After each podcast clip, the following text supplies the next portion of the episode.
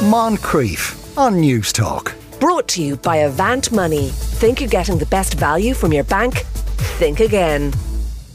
As you know, uh, over the weekend, the reversal of the Roe versus Wade judgment uh, by the US Supreme Court, while widely expected, has introduced a huge element of uncertainty into abortion rights in various states, while also igniting fears about what other rights might be reversed. Alexander Sanger is the grandson of Margaret Sanger, the founder of the Planned Parenthood organisation. He's currently co-chair of the FOS Feminista Leadership Council. Alexander, good afternoon to you. Yes, good afternoon.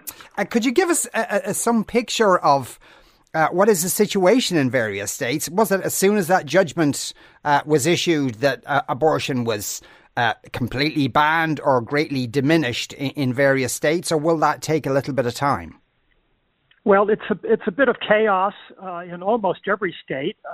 close to a dozen states have said that their pre-Roe criminalization laws are now in effect but there have been court injunctions against some of them going from going into effect.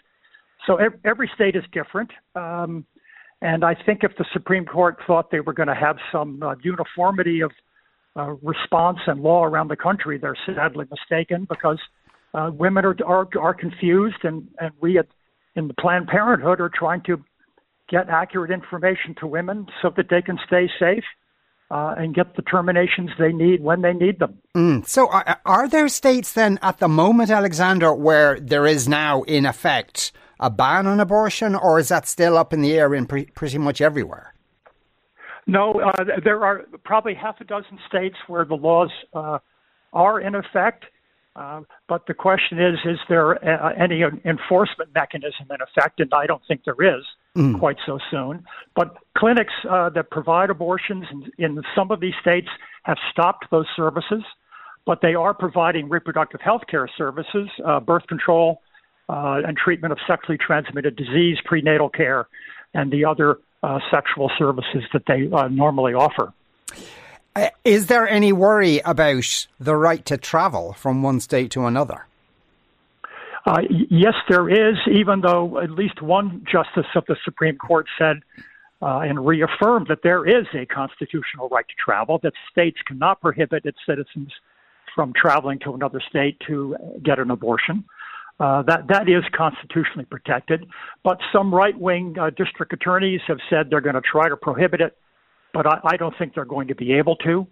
Um, the the real challenge is if a woman goes to another state uh, and and for instance takes the abortion pills and has a miscarriage, and then she comes back to her home state and has to go to an emergency room, uh, might she then be prosecuted uh, for having an abortion, even though she took the pills out of state? Mm. So that's an that's an open question. That's a real fear. Yeah. Uh, so in in, uh, in those states where the, the clinics are under threat would there be a rough time scale that they'd be looking at? Is it a matter of weeks, perhaps, when uh, within which many of them will have to close, or at least stop offering those those services?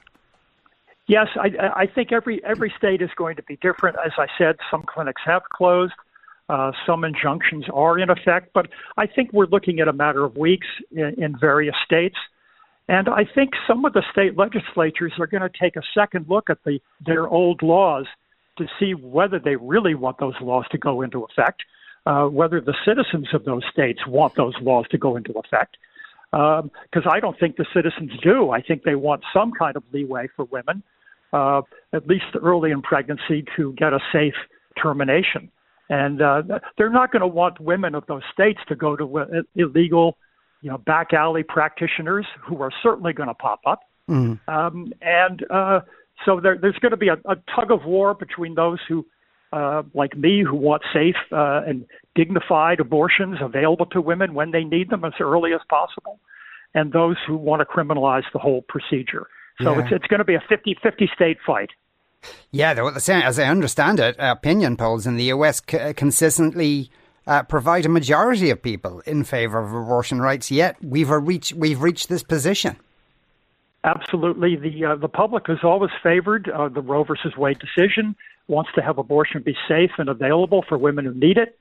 Um, uh, although some some you know respondents to polls want at least some restrictions, perhaps a time limit uh, in effect, or parental consent for teens.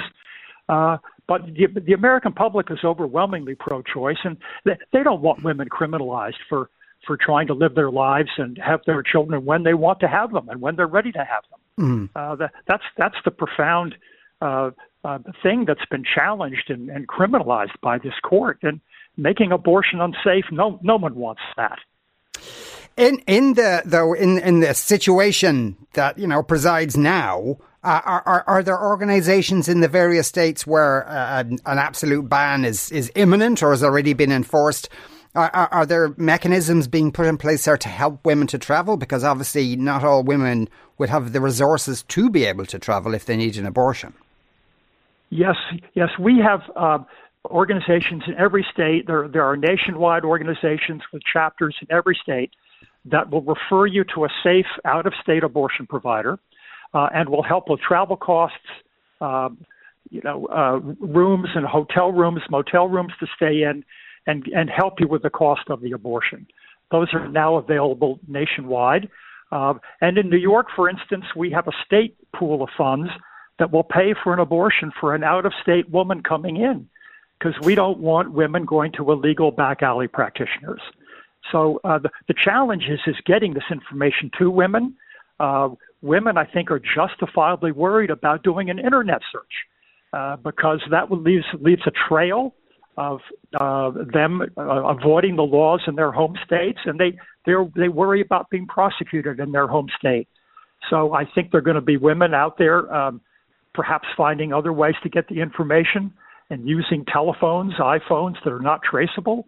Uh, you know, we, we have a surveillance state uh, in, in, in this country, um, and that's, that's a real worry for women. Yeah. Do you worry that perhaps other issues, such as uh, same-sex marriage, such as even contraception, uh, might be addressed by the by the Supreme Court? Oh, absolutely. Uh, Justice Thomas said said as much in his opinion. He wants to revisit all of those decisions about contraception, same sex marriage, LGBTQ rights. Uh, the list goes on and on. He, he wants to go back to the 19th century, if not the 18th century. So we, we worry about that. I think the first uh, matter that will be challenged in some states are birth control methods like the IUD or some uh, hormonal methods of birth control where they think it interferes with a uh, with an embryo um, and uh, I wouldn't that wouldn't surprise me that legislatures will will go after those first. Mm. Is there a legal basis on which they could do that? For Roe versus Wade, their argument was that you know it should have all, always been states' right to set these laws. Will there be a similar approach uh, for these things? Do you think? Well, it, you know, it's it's these states will try to define birth control to be abortion. That, that that's going to be their method. Um, and since uh, abortion is now permitted to be criminalized uh, in in the states, they will say, well, we have the right to criminalize methods of birth control that, in their definition, cause an abortion. Of course, no one can prove that any method of birth control causes an abortion because um, no, no one has a camera in there to see what's happening when, when the hormones of the IUD is uh, in, in in place or in effect. But it's it's a it's a real threat because a lot of the men in the legislatures want to take control of reproduction and have the men decide when a woman gets pregnant, and that's why they want to outlaw female-controlled methods of birth control.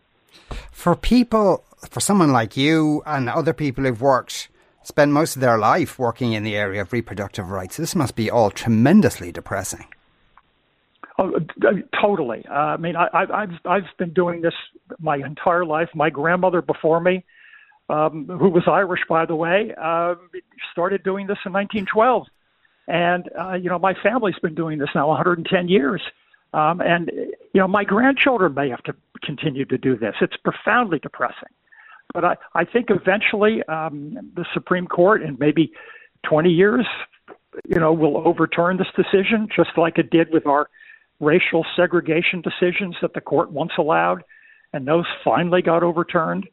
But it'll take a it'll take a while, and um, I think the lesson to be learned, and uh, we I think you saw this in your country that you know every nation is one election away from women losing their rights, and uh, that's that's the fear in the United States now. Mm. Uh, but uh, you would pin your hope on, on, on the Supreme Court in 20 years rather than Congress in 20 years?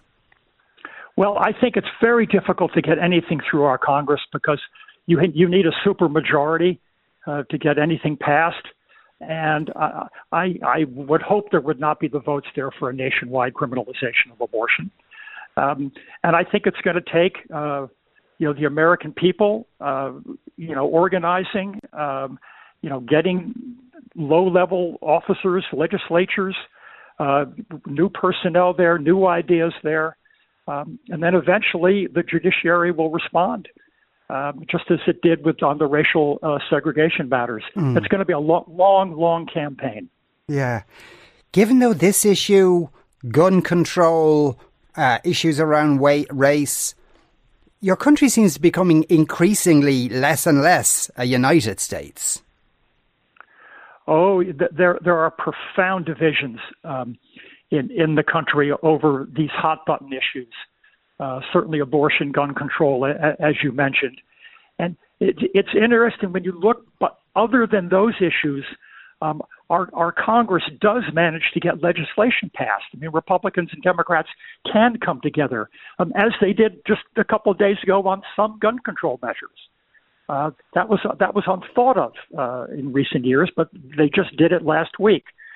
So um, yes, there's a lot of anger, uh, certainly on, on my side, who support women's rights, um, about the state of the country. Uh, anger at the Supreme Court, which is profoundly reactionary. Um, but I think there are a lot of common sense uh, Americans in both parties that want to figure out how how we bring the country together and move move on together.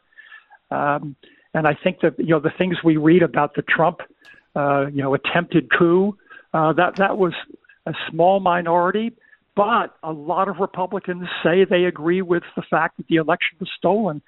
Uh, that's profoundly disturbing. And there's a loss of faith in our democratic processes and in the power of the vote to decide elections. Alexander, thanks very much for speaking with us today. That was Alexander Sanger there. Moncrieff. Brought to you by Avant Money. Think you're getting the best value from your bank? Think again. Weekdays at 2 p.m. on Newstalk.